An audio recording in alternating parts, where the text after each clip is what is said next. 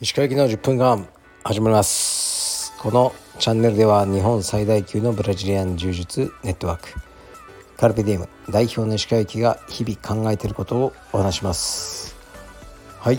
皆さんこんにちは。いかがお過ごしでしょうか。本日は4月の1日です、えー、僕は今韓国プサンのホテルの中にいて、えー、ソファーの上に寝転がってこれをやってますえー、っとね僕がなぜプサンに来てるのかというとまあ充実をやってらっしゃらない方はよくわからないと思うんですけど黒帯に誰かがなった時にそのね授与式というのをやりまして黒帯じゃなくてもやるんですけど、まあ、一番大事なのがやっぱ黒帯ですよね。でかあのカルペディエムのソミョンという、プサンの中にある町ですね。そちらに、えあるカルペディエムソミョンという道場の道場長のドヒュン君が黒帯になったということでお祝いそして黒帯を授与しに来ました。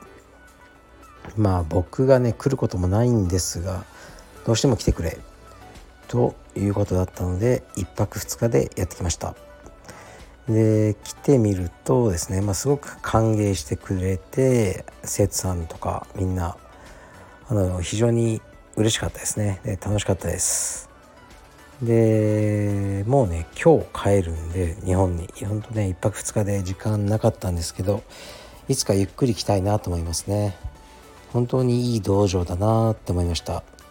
帯の授与式の模様は僕のインスタのストーリーとかに載っけてますねうん本当はねこうもっと語りたいんですですけどねこのドヒュン君についてとかえー、っとね帯の授与式についてとかいろいろね思う思うっていうかねいろいろこうね語りたいことはあるんですけどちょっとねやっぱ専門的な話になりすぎるので柔術のまあね今日はやめておこうと思いますね。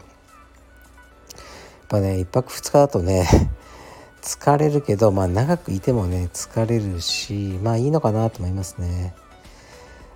そうあのホスト側がね大変だろうなって思っちゃうんですよね。僕がいるともうどんなにいいよって言ってもね朝飯から昼飯からねあの用意してくれて夜はどこどこのレストラン取ってますとか、まあ、どうしてもなっちゃうんですよねもうこれ避けられないんですようんだからねなるべくもうパッと来てパッと帰ろう、ね、こういう道場訪問の時は。そうするとねまあホスト側もあの楽じゃないかなってまあ僕はそういうふうに思っちゃうんですね。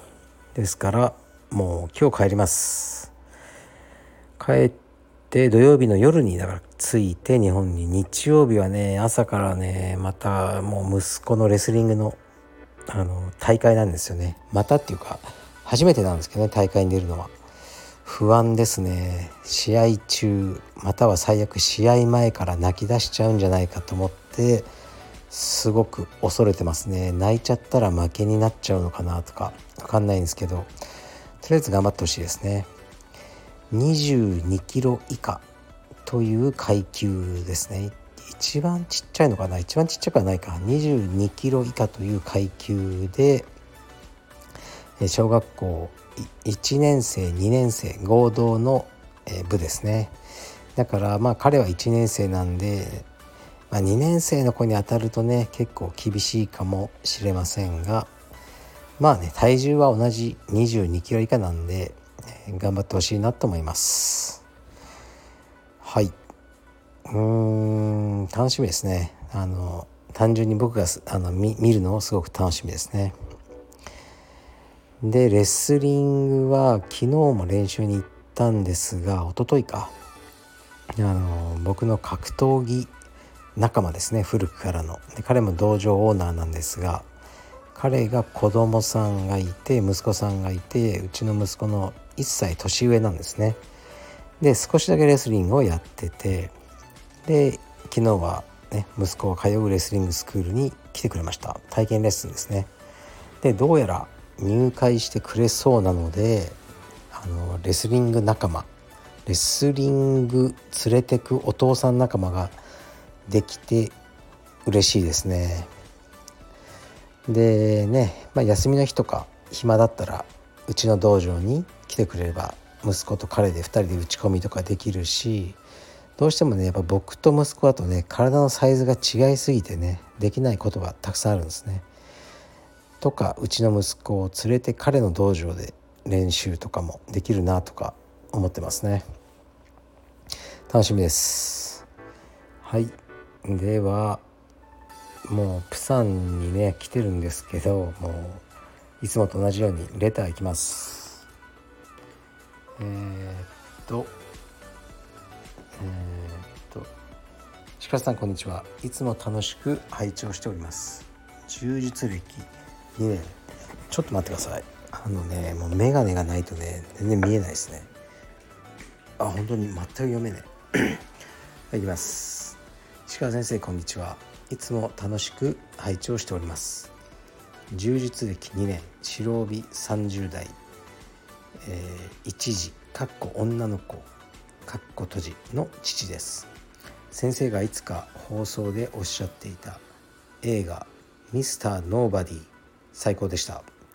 少しお酒を入れた状態で見た序盤のバスのアクションシーンそこですでに震えました。普段の仕事や家庭かっこそこそこ円満ですがかっこ閉じ。でたまった鬱憤をスカッと晴らしその上非現実的でありながらもスタイリッシュに見せる映像。もう一度言います。最高でした。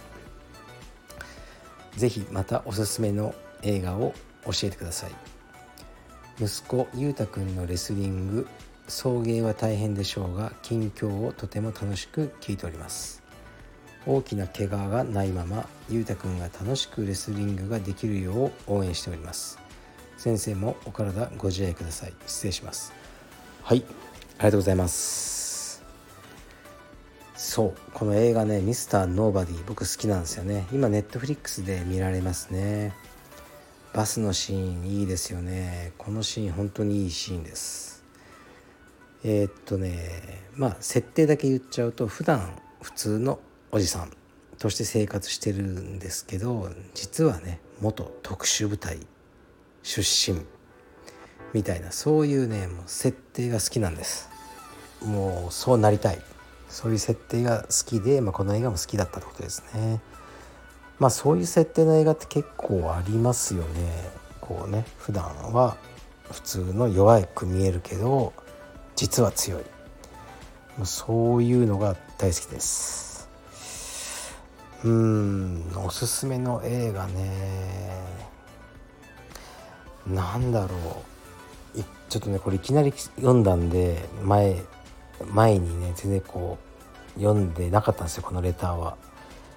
いきなり言われても困りますがえー、っとね僕がね本当に好きな映画はこれ何度も言ってるんですけど、まあね、この方が聞いてないと想定して台湾映画ですね台湾映画の「モンガに散る」っていう映画があるんですよ。現代はモンガですね。モンガっていうのは台湾の町の名前です。モンガに散る、まあ、桜が散るの散るですね。という映画があります。これが大好きです。今日はねなんかあのまあ全然台湾と違うんですけどうーんこの今いるプサンはソウルみたいに近代化されてなくて古い街並みが多くてあ台湾っぽいなと思って、えー、モンガモンガに行ったんですよ僕は。あのわざわざねその目的で行ったわけじゃないですけど好きなね映画「モンガに散る」のロケ地をちょっとね行ってみたんですあの観光のついでにそしたらあの思いのほか感動したんですよ。あこのシーンのここだみたいな。すっごく。でうん。まあそれだけなんですけどあの今日はちょっとそれを思い出したのであえて「モンガに散る」をおすすめします。ヤクザ映画ヤクザ青春映画なんですよね。なかなかね切なくてねいいんですよ。あそうそう。なんで思い出したかというと桜のシーンがあるんです。桜の。大事なところで出てくるんですね。で今日プサンはあの桜がね満開で日本ではお花見僕ねあのする暇なかったんですけどあの車の中から今日はお花見をさせてもらいました。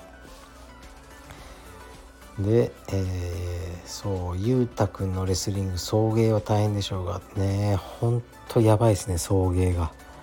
送迎がやばいです。見てると3年生か4年生ぐらいになるともう電車でね勝手にあの来るんですね子供たちは。だから送迎はいらないと思うんですけどさすがにね こうまだ1年生なんで無理ですよね。だから僕が連れて行くしかないんですね。まあね遠いんですよ。僕からするとですね。まあドアトゥードアで45分ぐらいかな。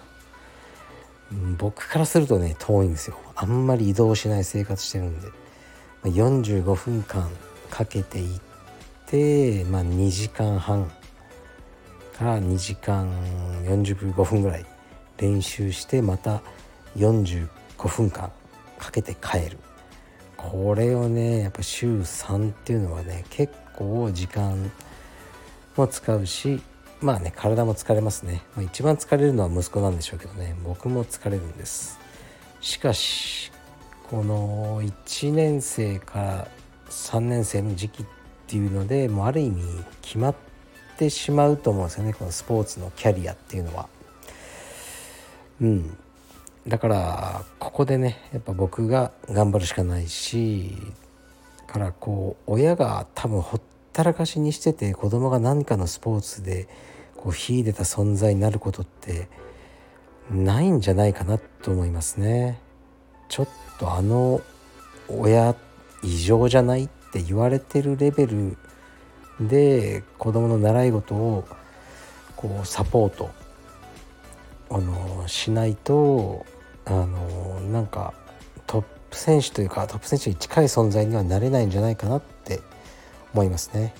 まあ、たまたまね家の隣がそのねレスリング教室だったとこだったらいいですけどなかなかねそういう状況はないんでまあね今のあのね送迎を、まあ、僕が頑張ればいいかなと思ってますね。はい、先生もお体ご自愛くださいって書いてありますね。ありがとうございます。もうね、ご自愛したいです。最近は、まあ、年もあってね、本当に体が疲れてますね。でも、柔術は、えー、もう復帰しようと思いますね。はい、もう近々、近日中に。で、あのー、ね、あれだけやっていたクロスフィットはもう大会しました。ね、これはもう1年でやめる1年間頑張るその間こう腰をねあの腰痛の様子を見ながら1年間頑張るって決めてたのでとりあえず目標のね1年間をやりきったので大会しました。明日からは充実です。はい。というわけで今日は韓国のプサンからお送りしました。失礼します。